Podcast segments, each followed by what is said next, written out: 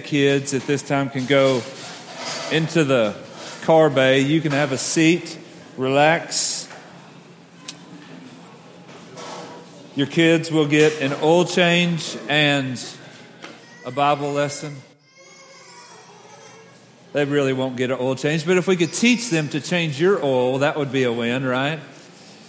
Then your kids, I look forward to the day when my kids add as much value as they take away from, you know. We're not there yet. They cost a lot more than they earn at this point, so.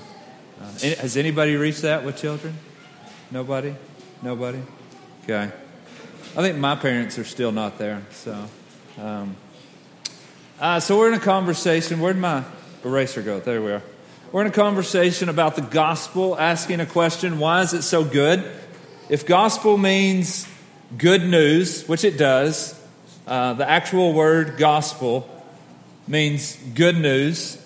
Uh, in our context, we're talking about the good news of Jesus, his life, his death, and his resurrection. That Jesus was the Son of God uh, who was born, as John the Baptist said, Look, the Lamb of God who takes away the sin of the world. So Jesus was born, the Son of God, lived a sinless life, and he died a sinner's death.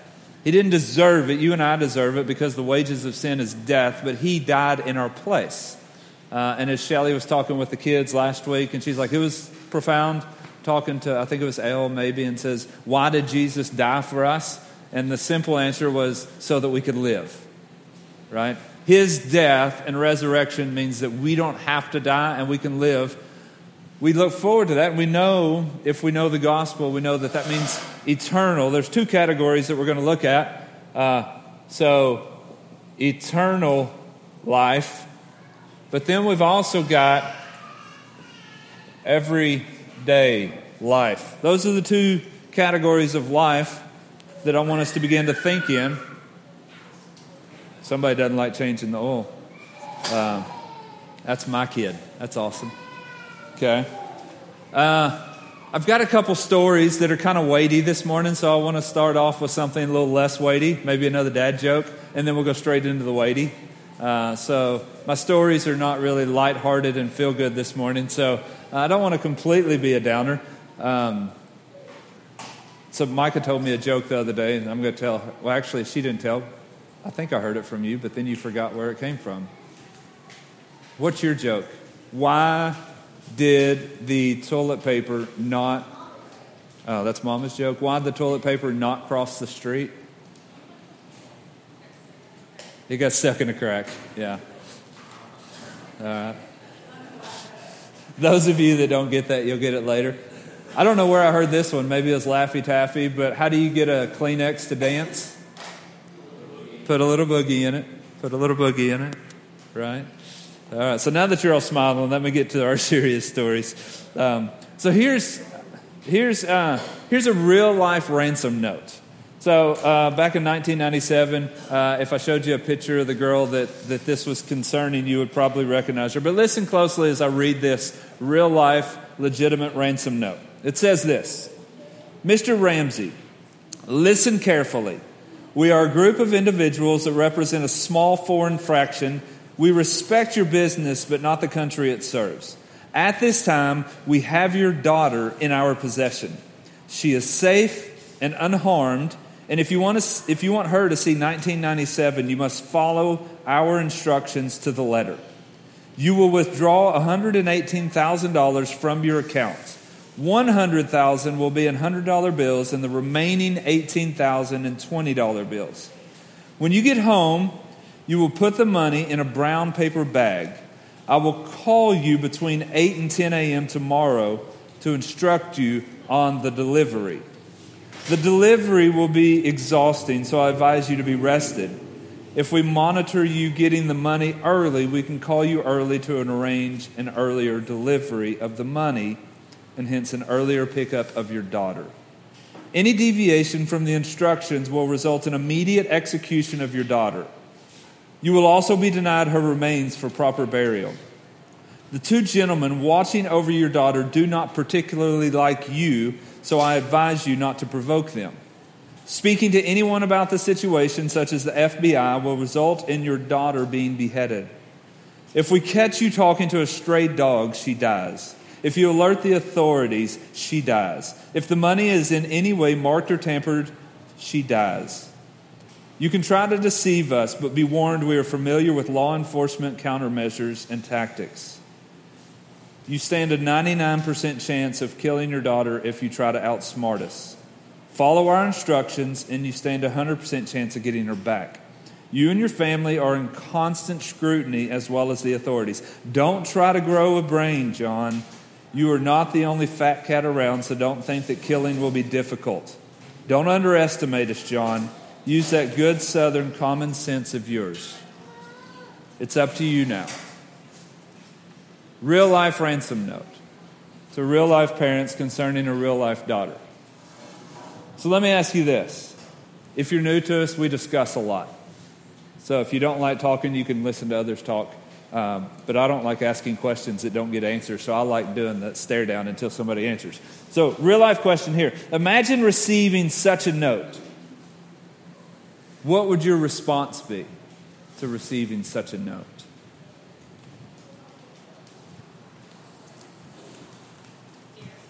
Fear. I mean, can you even fathom the, the fear that comes with this type of notes? What would your response be? Huh? Panic. Anger. Yeah. It's that like it's that mix between fear and anger that just leaves you panicking. Anything else? What would your response be to getting this, this note?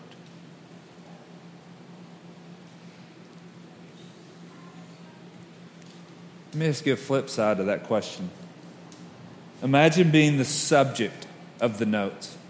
You're the daughter. What response would you hope for when somebody else got the note? Compliance. Compliance. Do everything they say, please. What else?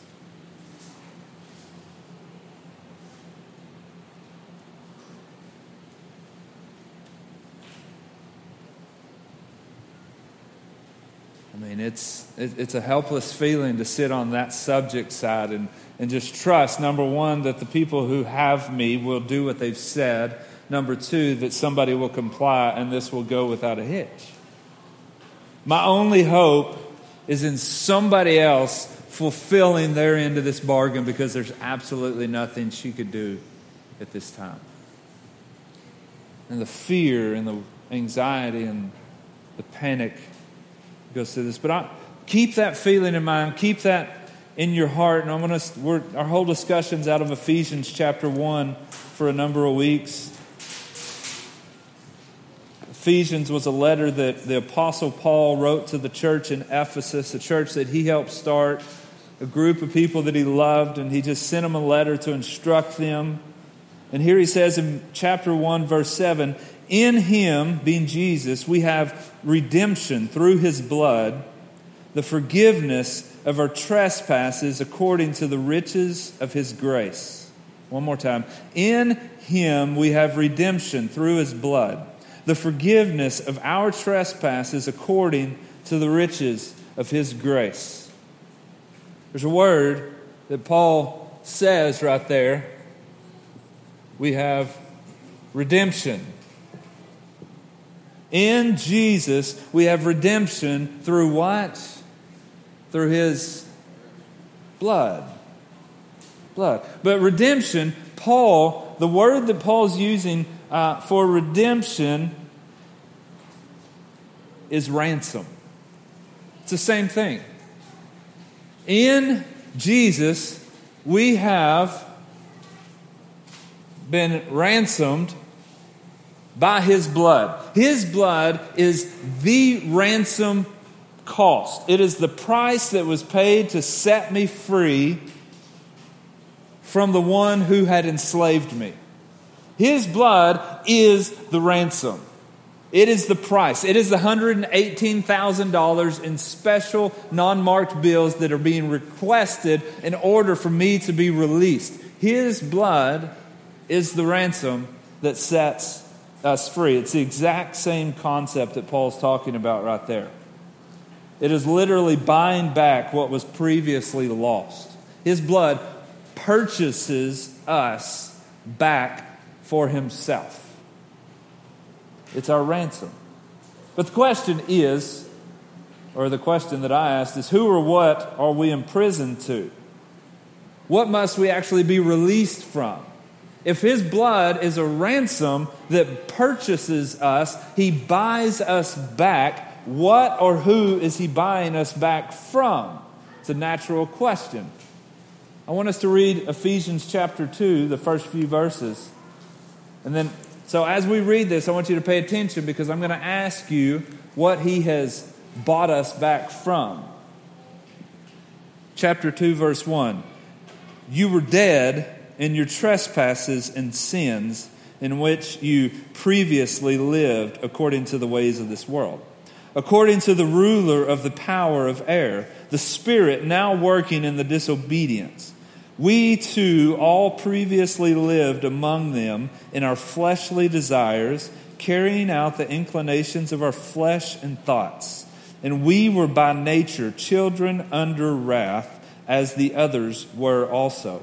But God, who is rich in mercy, because of his great love for us, made us alive with Christ, even though we were dead in trespasses. You have been saved by grace.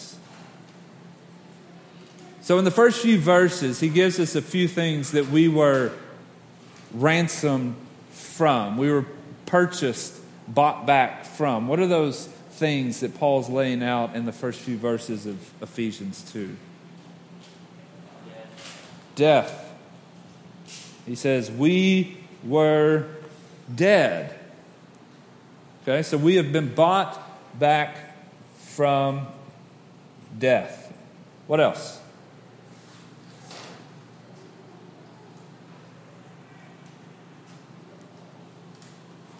We were dead in our sin.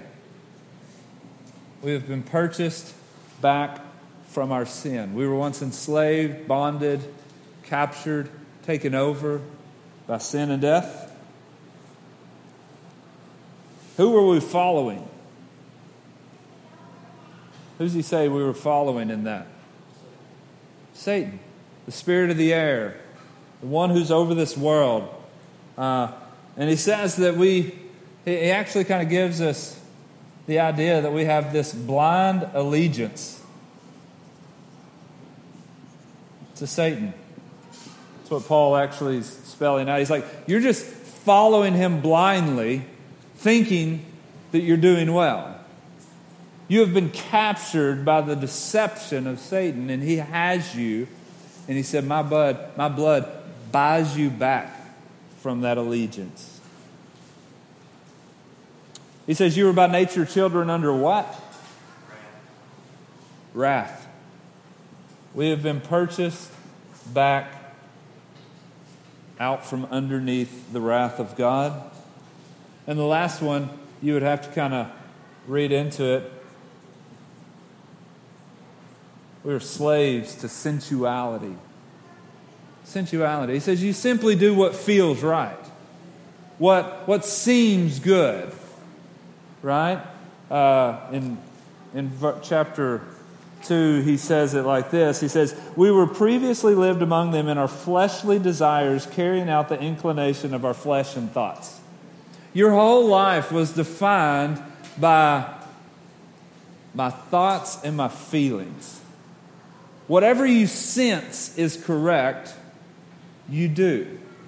You have no way. Of, so uh, imagine being blindfolded and in your blindfolded state, or if we turned all the lights off and had the ability to make it pitch black in here, you operate by feel. That feels right. That seems right. I, it, it feels like it would be okay to do this, but you're completely blind. It's completely sensuality, operating in the senses, the physical senses that you have. He says he ransomed you from that way of life. You no longer have to live by what feels right because your feelings are a liar. They're deceptive. And he bought you back from that. Okay?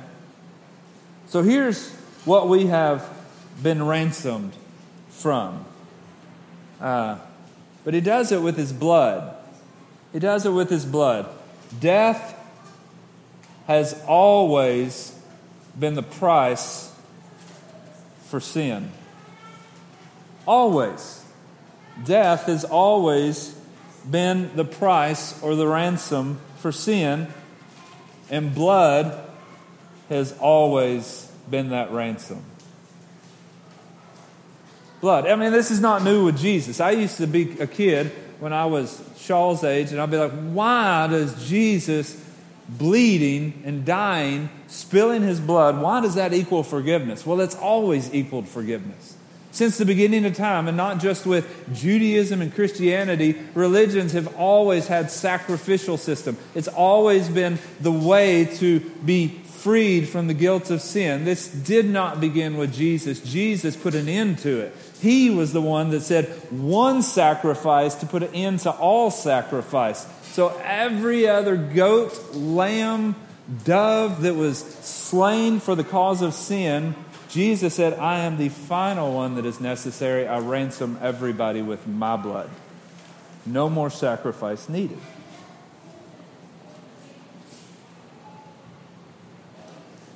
So, death and the blood has always been the ransom for sin. Uh, so, here's the, here's the thing we're, we're starting out in the eternal realm here. Many of you have believed this message and received eternal life. Right? So all who would believe in him would receive eternal life. For God so loved the world that he gave his only Son, that whoever believes in him would not perish, but would receive eternal life. But then he goes on to say, But those who have not believed are already condemned. He said, I didn't come into the world to condemn you. Jesus didn't come to make you feel bad, he came to set you free. And that comes through faith in Christ. And many of us have believed that. Many more of us will believe that. And we are starting this church so that many more could believe that, right? That's, that's the whole purpose. That's the whole purpose. But here's the question the shifting gears Many of us have received eternal life, but what are the implications of this message for everyday life? And I think that's where the train of thought breaks down for a lot of us. I think it's like you have been ransomed. That's a good eternal life message, but what about everyday life? What's the implications? And I believe that every layer of the gospel has implications for everyday life concerning everyday life, we're going to stretch you here over the next few moments. We're going to stretch you in your thought processes, and we're going to stretch you maybe a little bit internally about how you wrestle with this. So here's the question Was Paul exaggerating here? Was Paul exaggerating when he said, Mike, you were dead in your trespass and sin. You were dead, but Christ made you alive. Was that an exaggeration, trying to get a point across, trying to be dramatic? Were you really giving your allegiance to Satan?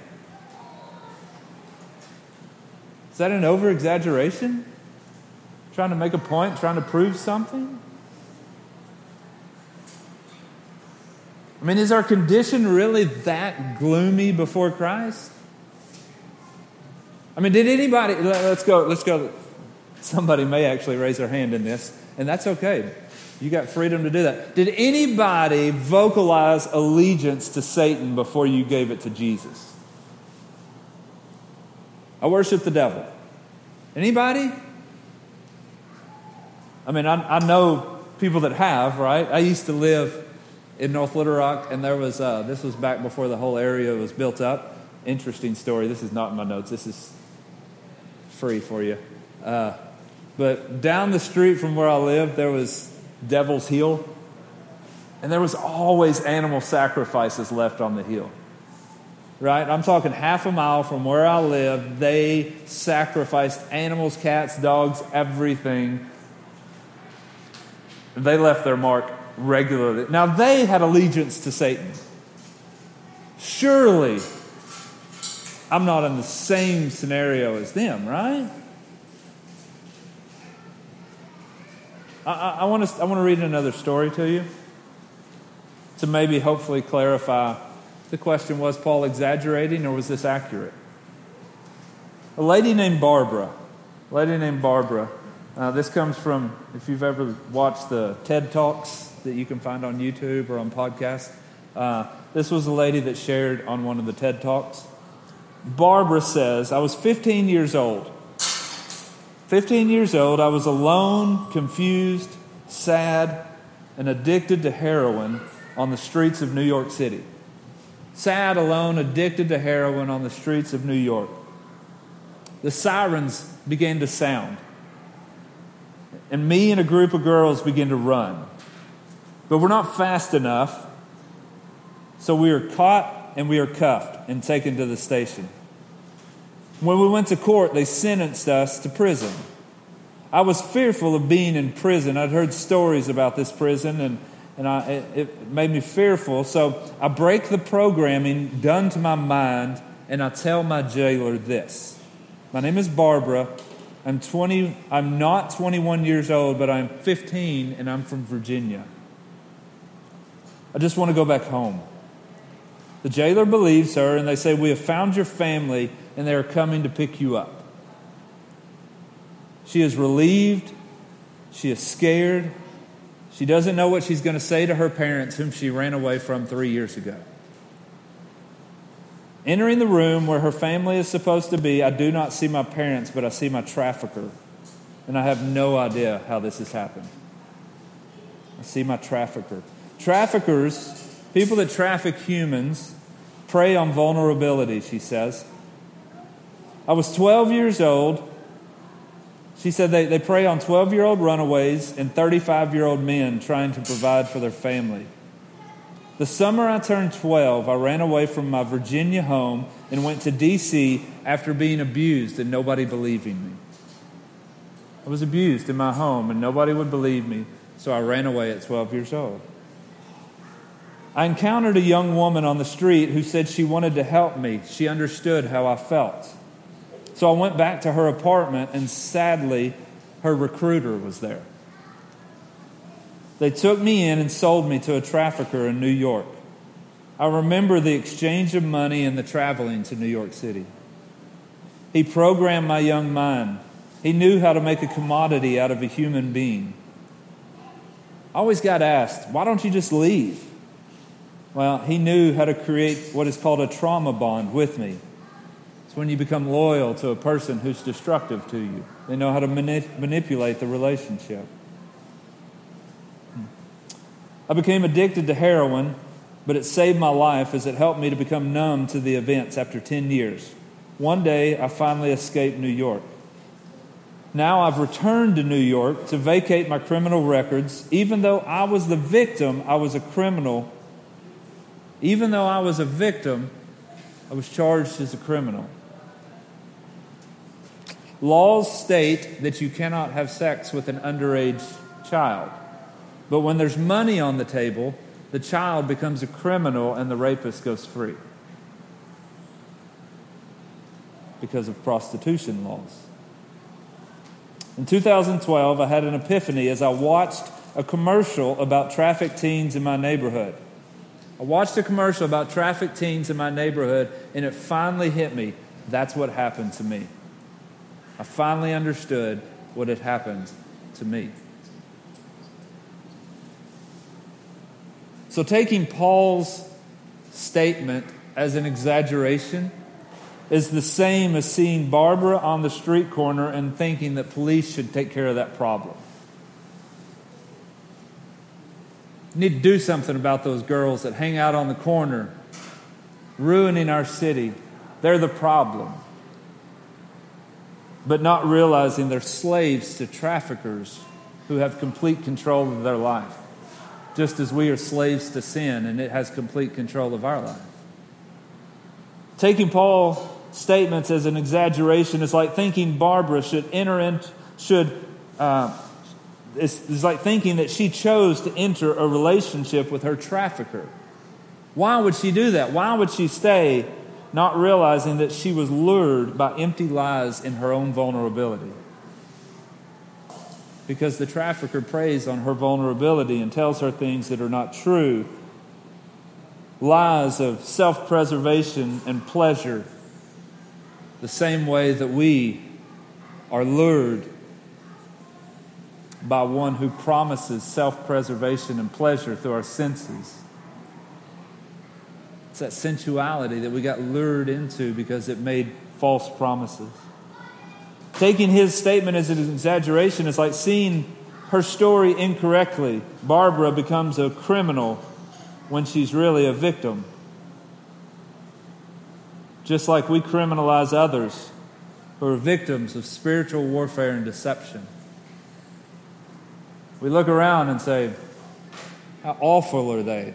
What a horrific choices they're making. How could they be so foolish when they're actually victims of warfare and deception and they don't know what they're doing? So I don't think Paul is exaggerating one bit.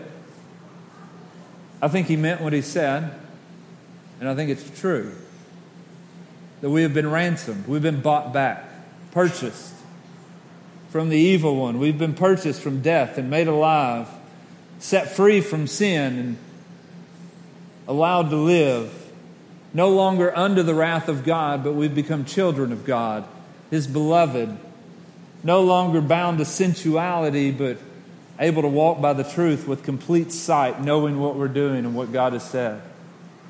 We're set free from all that. He's ransomed us with His blood. So, what's the good news in everyday life from Ephesians 1 7. I got some questions for you so we can identify the good news. Question one How do you cope with your past poor decisions? How do you cope with the decisions you made in the past that were not good? Your poor decisions. How do we cope with those?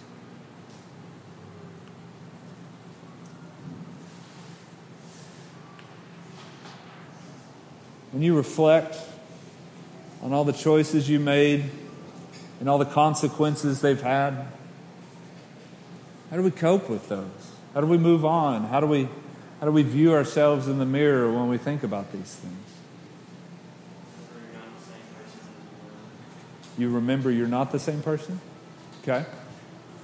So you, you sometimes we find hope in Christ that He's made us new. We're a new creation not the old man I was? How do you cope with your past poor decisions? Pray.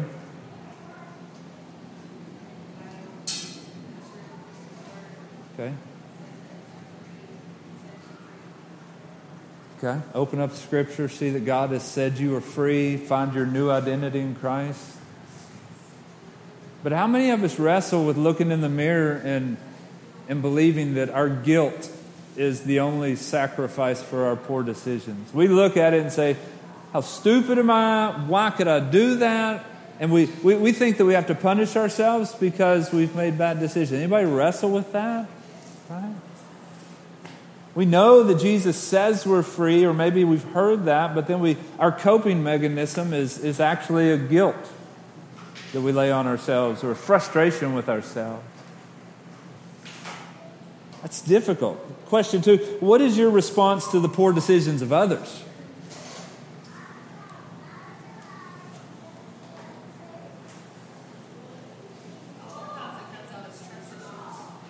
Okay. Other people's poor decisions cause stress. And trust. And trust. Oh, trust. Yeah, trust. Okay, so because of what they've done, I no longer trust them. They can't be trusted. So, what do we do if we have trust issues? We stay away. I had a guy tell me one time, he's like, I forgave them, I just don't want anything to do with them. I'm like, dude, that's not forgive. I don't know what dictionary you're operating out of, but that's not necessarily forgiveness. What else? How do you deal with the poor decisions of others?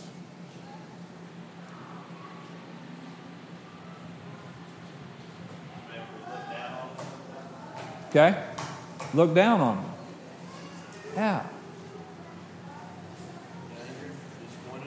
Angry, disappointed, frustration, lack of trust. I'm up here, you're down here. Isn't that it? I mean, we can't look down on somebody without thinking we're elevated. It's amazing how quick that happens. Right? So, so here's the good news the gospel is good not only because he, he paid the price for these choices, right? He ransomed us from everything we just talked about our poor choices, our, our slavery to those things. The gospel is good not just because he paid the price for those, but he, he explains why they happened. And with understanding, we no longer demand others or ourselves to suffer because Christ suffered in our place. The good news is this you can look in the mirror and quit thinking you need to suffer for the choices you make. You need to, we can look in the mirror and quit beating ourselves up because we once operated under slavery and the dominion of the evil one and dead in our sins, constantly feeling our way through life. And when we feel our way through life, we kick our shins and we stump our toes and we, we, we, we get angry at ourselves and we think, man, I was so foolish to do that. Well, well, Christ suffered for that, so we don't have to make ourselves continually suffer over and over. We don't have to lay a guilt trip on ourselves because our guilt was laid on Jesus who died in our place.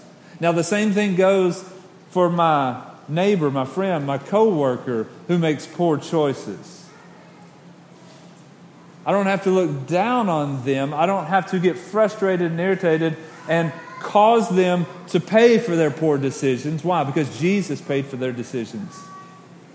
He suffered, so I don't have to cause them to suffer.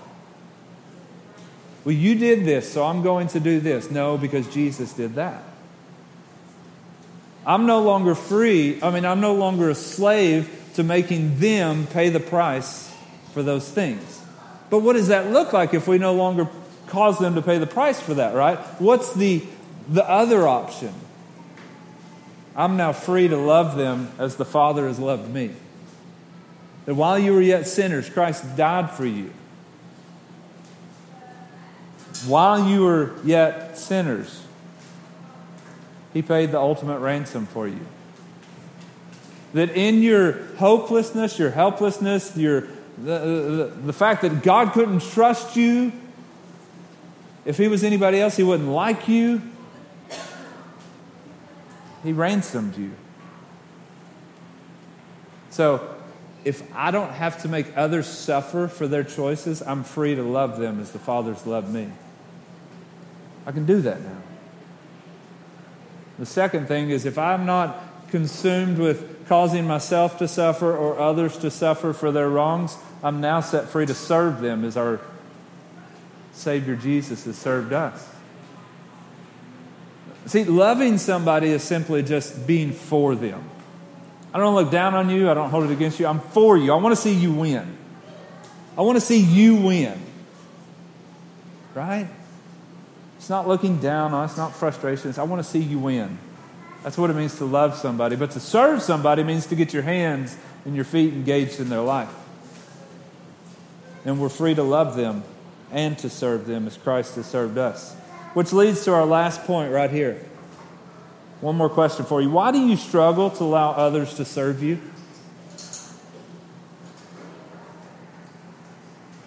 Why do you struggle to allow other people to serve you. Don't say you don't. Mark, I'm going to get on. We're going to talk about this here. So you're not the only one. Stephen, right? Why do we struggle to let other people serve us? Proud. We don't view them as family. Right? Here, real life story. Real life story. I'm calling Stephen out right now. Calling Stephen out right now. We talk a lot about being a family here at Salt County. We want to live everyday life like a family who loves each other like the Father loves us, and we serve each other like our brother Jesus serves us. Now, here's real life story. Stephen's got a legit need. His car's broke. He can't roll his window up or down. He comes to me with plastic and tape on his window. He drives his car for a living every day. He goes to the bank and can't roll his window down because it's plastic and tape. And I'm like, let me help you fix your car. No, no, I, no, no, I can't let you do that. Why can you not let me do that? I finally got him to come over to the house and we, we, we took the tape and the plastic off and we took the panels off. We raised his window up so when it's 178 degrees outside, you're not sweating like crazy. And we, we sealed it shut and we, I'm like, we want to buy a $50 part to fix your car. And he said, Nope, you're not buying a $50 part. Now, we all know that we're in here three weeks ago that he is stressed about money and we're praying over him, praying for freedom and all those things. And then me and my wife say, We want to buy a $50 part for your car. And I can't let you do that. My dad said he's going to help me out. I'm like, All right, well, if your dad doesn't help you out, you better let me know so we can buy this $50 part for you. You know what? His dad's like, no, I thought it was going to be like 300. So you're cool, dude. You can handle it. I texted Stephen a few days later and I said, Did you order the part? Because we were going to prime it and have it in two days and you'd be zipping around town like the king of Chevy World. And I'm like, Did you get that part? You know what he did? He didn't even answer my text. Didn't even answer my text. And he came to my house that night. I'm like, Dude, you didn't answer my text. He's like, Yeah, I know, because you were going to buy that part if I did. I'm like, you didn't get the part? He's like, no, I didn't get the part. We're going to order it after our next pay period. I'm like, you're so full of crap. Dude, do you believe we're family? He's like, yeah. I'm like, no, you don't. Because you let your dad pay for the part, but you won't let me pay for the part. You don't believe we're family yet. You won't let me serve you like a, a brother. You won't let me serve you like family. Yeah, maybe not. Maybe not. So while we're talking, I got on Amazon and I bought the part. And then Shelly, we're like ending our time together that night. She said, What are we going to do about the part? I'm like, It'll be here in two days. I ordered it an hour ago. he said, Man, would you do that? And then, like, we come, we fix the part. It takes like 30 minutes. It's no big deal. And Stephen's like, Man, thanks, dude. I do this is what family does. We serve each other, but it's hard to let each other serve each other. It's easy to serve others because Tony hit on it, because I can be above them in that moment. It takes zero faith to be the one that serves. It takes an incredible amount of faith to humble yourself and let others serve you. Right? We've had this backwards. Like the church needs to be the one that serves. Well, I don't think it takes a lot of faith to have the upper hand on somebody. It takes a lot of faith to humble yourself and let others in and serve you.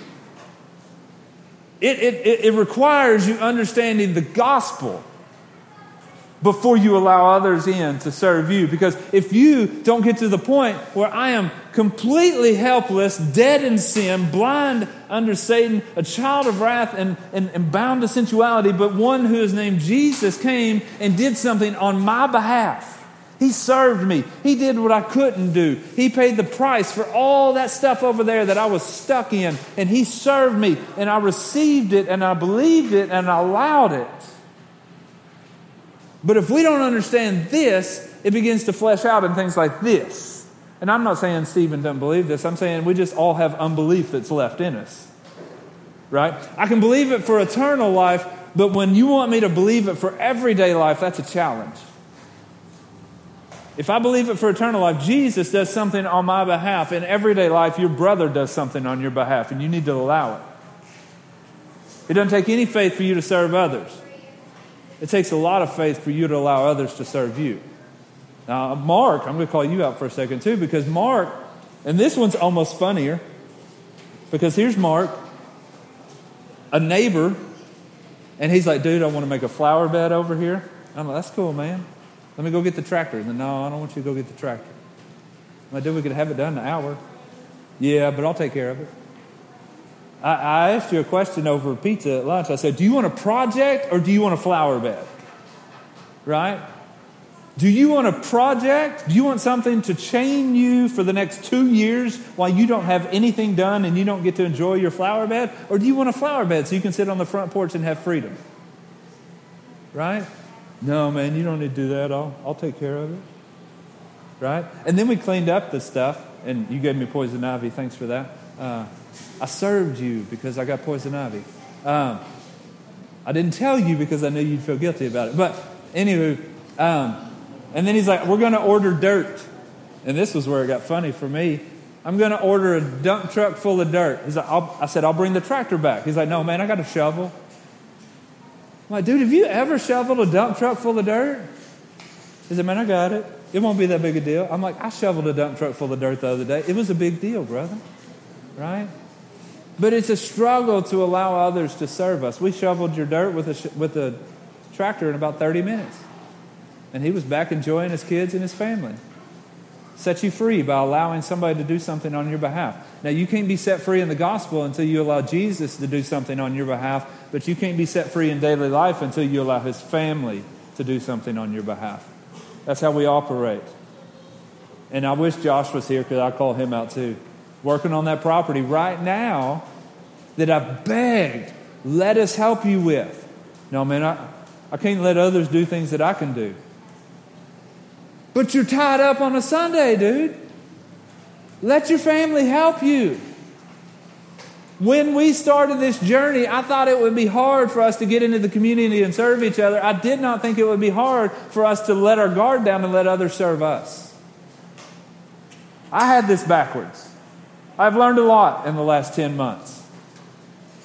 The most difficult thing in church community today is us serving each other because we're so proud we won't let the other one in. Now, I'm talking about dirt piles and I'm talking about properties and windows in your car, but I want you to know that those surface issues create deeper issues because we have deeper issues that we're not letting others touch either. I don't really care about your dirt pile. Your dirt pile is a metaphor for your heart.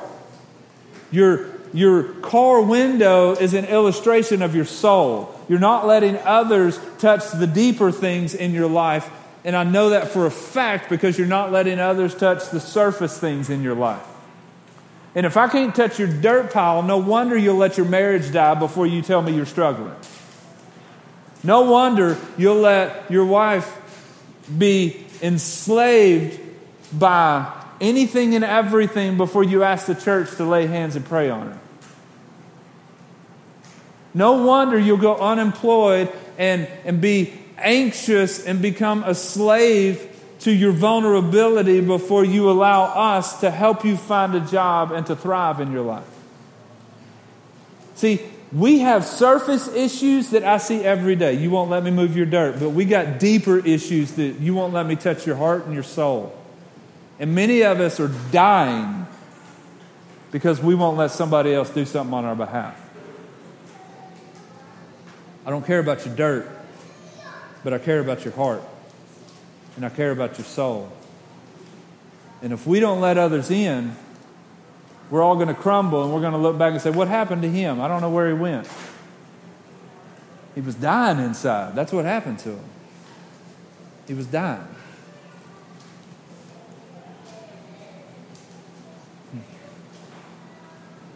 So the gospel is good because our surface and our deepest needs can now be served by the family. Gospel's good, everyday life. The gospel is good, not just for your eternity. The message of Jesus is good because number one, you can look in the mirror and stop beating yourself up. You can look at your neighbor and stop punishing them for their decisions. Jesus was punished for them. Number two, the gospel is good because we serve each other's surface needs and our deepest needs. You are now set free to become vulnerable and allow others to come in and do something on your behalf. You can quit pulling up your bootstraps. You can quit putting on a front. You can quit dressing up and smiling for everybody. And you can let others do something on your behalf. You are free to do that without condemnation, without fear, without punishment, without anybody looking down on you. You are free because we understand that we are all slaves to sin, dead in our trespasses, struggling to follow what God has so visibly made clear because we just feel our way through life. We understand this, so you are free from hiding it and you can let others serve it. You can do it. This is good news. Let somebody else do something on your behalf. If it's moving a dirt pile, let me do it. But if it's moving your marriage down the road, let's do that. If it's being set free from anxiety and depression, let's do that. Let's pray for one another. Let's confess to one another. Let's listen to one another. I'm going to end with a story about our family and we'll be done, and then we'll eat lunch. Shelly and I, when we started this journey, uh, we entered into uh, a realm of spiritual things that we've never entered into, right? Um, we, we entered into what we believe was spiritual warfare like we've never encountered. Uh, and uh, one week after we moved by faith and announced that we're going to start this journey, uh, then my wife is overcome with fear and anxiety and depression like we've never seen, caused by something that was completely nothing.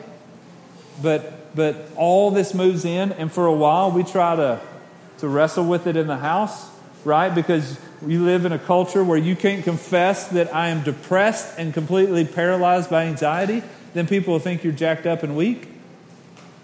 But eventually, we like we get to the point. I have to open up to somebody else in our our spiritual family, and we find a woman that we love and loves us, and we we were able to talk to her these things about, and she was able to give us like legitimate gospel good news counsel and help and direct us to somebody that could take us further. And I don't say this to. Um, talk about the anxiety or the things we've gone through.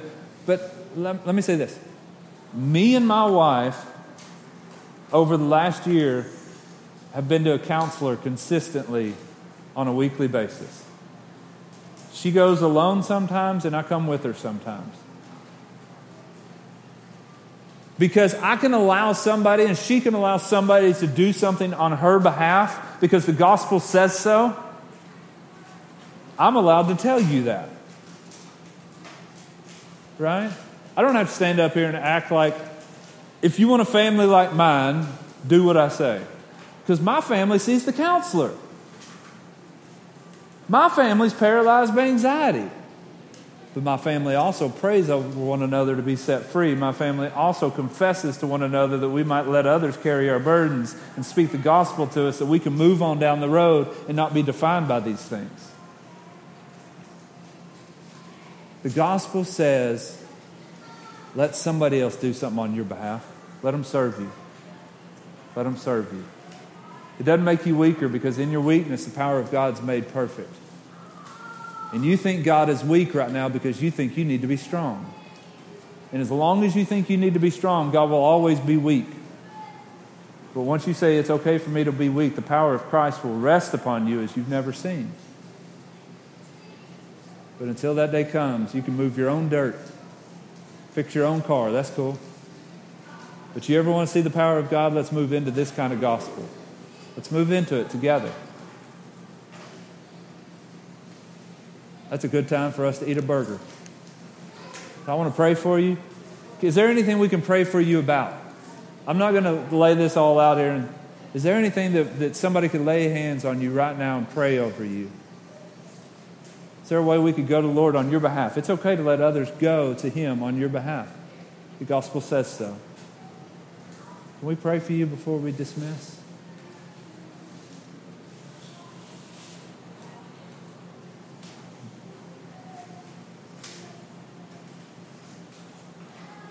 Let me pray. And then we'll go visit Miss Mary. And uh, let's encourage that lady. She's been through a lot. Let's love on her. Let's buy more burgers and fries, tacos, whatever she's got that we need. Tip big, love on her big.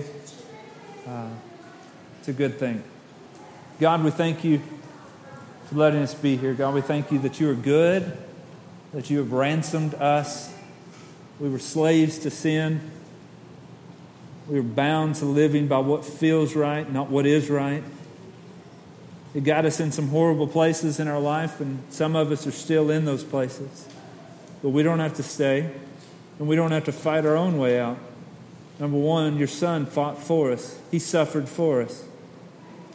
So let us, let us just lay ourselves down and say, I believe that, I receive that, I want that. But then let us move into the everyday life. Let us carry one another's burdens. Let us, let us allow others to carry our burdens because I know it requires so much more faith to be vulnerable than it does to be in a position of authority. We need to serve others, Father, uh, but we desperately need to allow others to serve us as well. God, I thank you for everyone here. I pray that somehow, some way, this message about your good news would impact our day and our week. In Jesus' name, amen.